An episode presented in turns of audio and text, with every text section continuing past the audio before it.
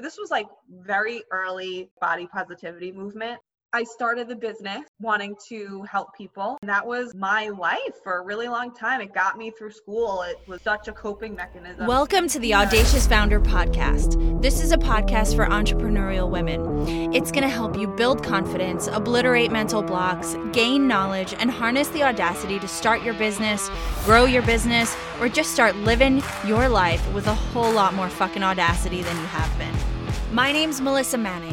I've founded and co-founded more than thirteen businesses in ten years, and I've got more than forty-five thousand hours of business operating experience that I want to share with you.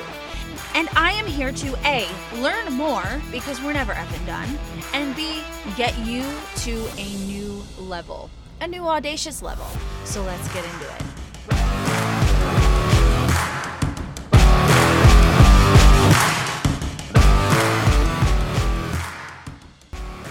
Being a master in social work. You can say having, it as much as you want. I will. Um, and, and having your certification and being at the first square on this new board. Mm-hmm. If you had to think about what your identity is, mm. like who you are. I mean, because these are titles, right? Master social worker. Yeah. This is a title.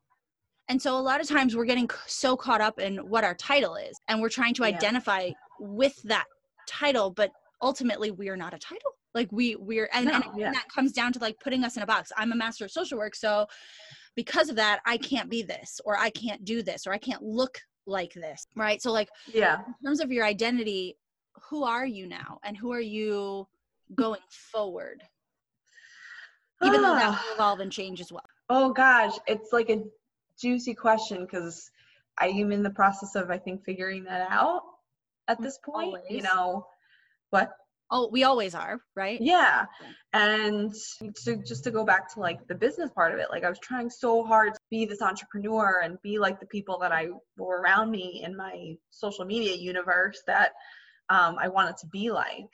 Actually, and, can you talk about that for a minute? Can you yeah, talk about sure. just like, let's go all in? Ah, yeah. So I decided to get my personal training certification right when I started school, because I was like, social workers don't make no money. And so I was like, I was just looking at ways, at things that I loved to do. And I was like, okay, this can be an avenue for me to build something else, yeah. especially with the therapeutic part of it.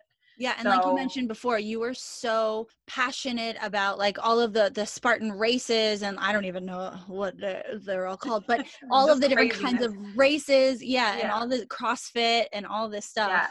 Yeah.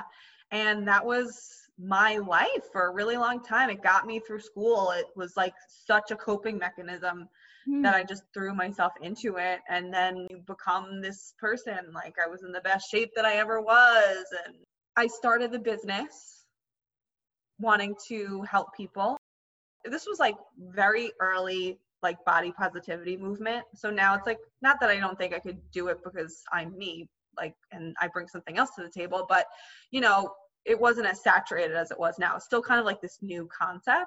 Mm-hmm. So my thinking was, hey, like these are the struggles that I've gone through as well. I don't really want to be the type of trainer that's going to shame you into like a kind of body you want. Like I want to get at the root issues. So that's where Let's Go All In was born. Um, and so kind then of the psychology behind fitness. Yeah. Like, you know, it's not just about calories in, calories out, or how much you're moving. It's so much more, right? And especially as women. So that's kind of like where I wanted to tap into. Then I created, this was like right before COVID, I created an event that I was very inspired by the event that we went to, the Lori Harder event. And I was like, wow, like this could be around fitness and around just like loving yourself and like erasing all of the misconceptions that we've been taught as women to feel about our bodies. So I had an event, my first event last January, and then I was slated to have events for the rest of the year. And then they all stopped, obviously. You know, as many people did, I had to pivot and figure out what that was. And as I was going through that part of switching to a Zoom format, and I got a coach at that point, and it was a lot of um, just really connecting with people through social media And I don't know that I loved that part of it. I know that it was something that we all had to adapt to, but as I was going through that part of my business and, and like very specifically, like gaining leads through social media and like reaching out to people that I didn't know. And, you know, it's all stuff that is great. And I encourage anyone who's building a business to, to do that. But for me, I just wasn't loving it. Like it just felt like so burdensome.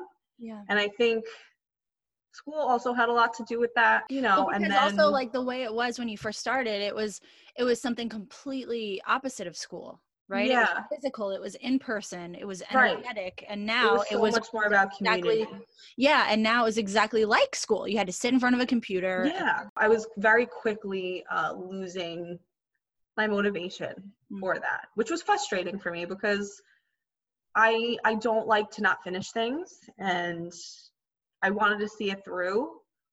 But at some point, you know, I needed to buckle down with school. I needed to pick one thing. And that was really hard. It's really hard when you want to do all the things to pick one thing. oh, this is, so I, I, and, and you've been invited to the mastermind that yeah. I just started. And this is something that keeps coming up. This is something that, that like, we have all of these things that we enjoy doing, all of these things that we want to explore. It's so hard to narrow down and focus.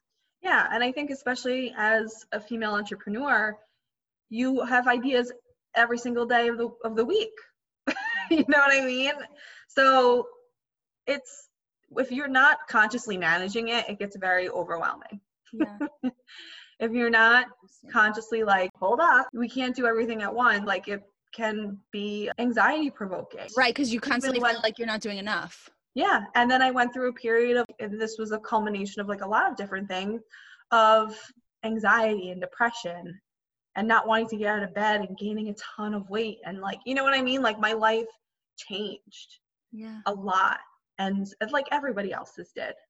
And so I think on the other side of that, the fitness business was less important to me.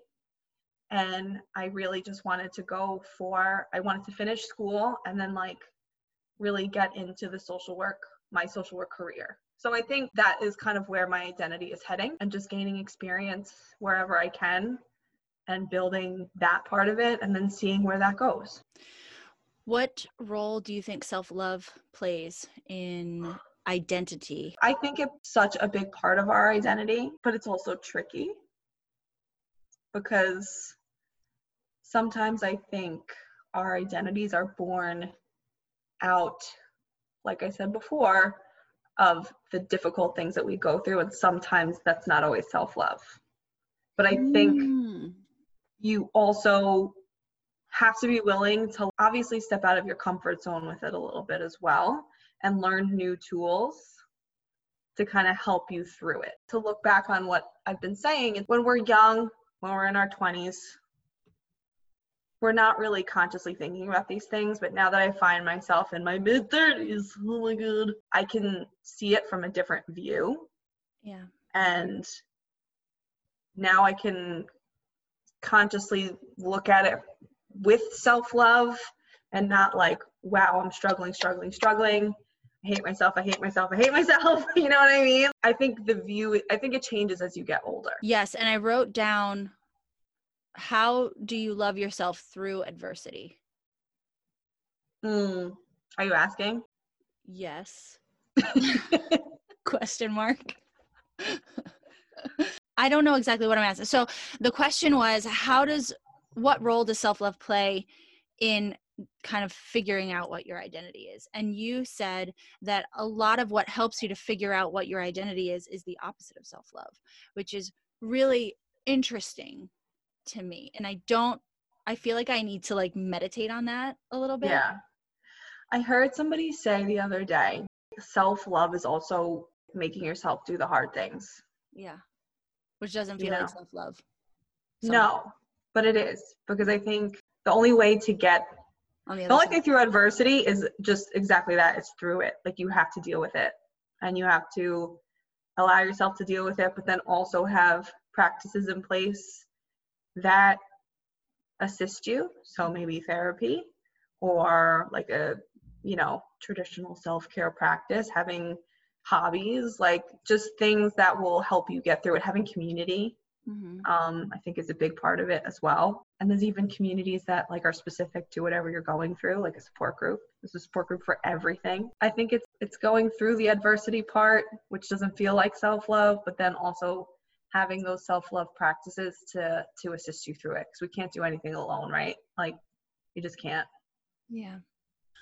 Thank you so much for talking about all this stuff with me today. I was really excited about our conversation because we always have conversations like this, but this one exceeded my expectations. And it's, it's just really cool to kind of get a recap of everything you have gone my through. Life. Yeah. But so thank you so much. I love talking with you about this stuff and I love you. And so please let us know how people can contact you if they want to connect with you. Let people know how they can find you. You're so welcome. I feel like Every we've had many conversations that we're like, why didn't we record this? Oh, so many good ones. So I am currently on a little bit of a hiatus from social media, but if you will, if you want to message me, you certainly can. I will get back to you at some point. Um, my handle is at underscore Let's Go All In underscore. That sounds right. Yes. Yeah. All right. Good. But yeah, that's it. Okay. Cool. Well, thank you so much. And I'll probably talk to you tomorrow. Love you. Bye. Bye. Thank you guys so much for listening. What a great conversation with Amanda Lopez. As always, it is an honor to have you as a listener.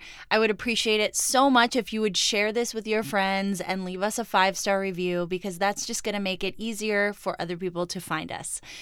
Having all of these conversations has made me think about brand identity, right? When we're talking about our own personal identity, how does that relate to when we're creating an identity for our business? So make sure to join me next week for that episode. And if you really enjoyed the conversation with Amanda, she is coming back a couple episodes from now to talk about self-comparison, something that most of us ladies are very guilty of.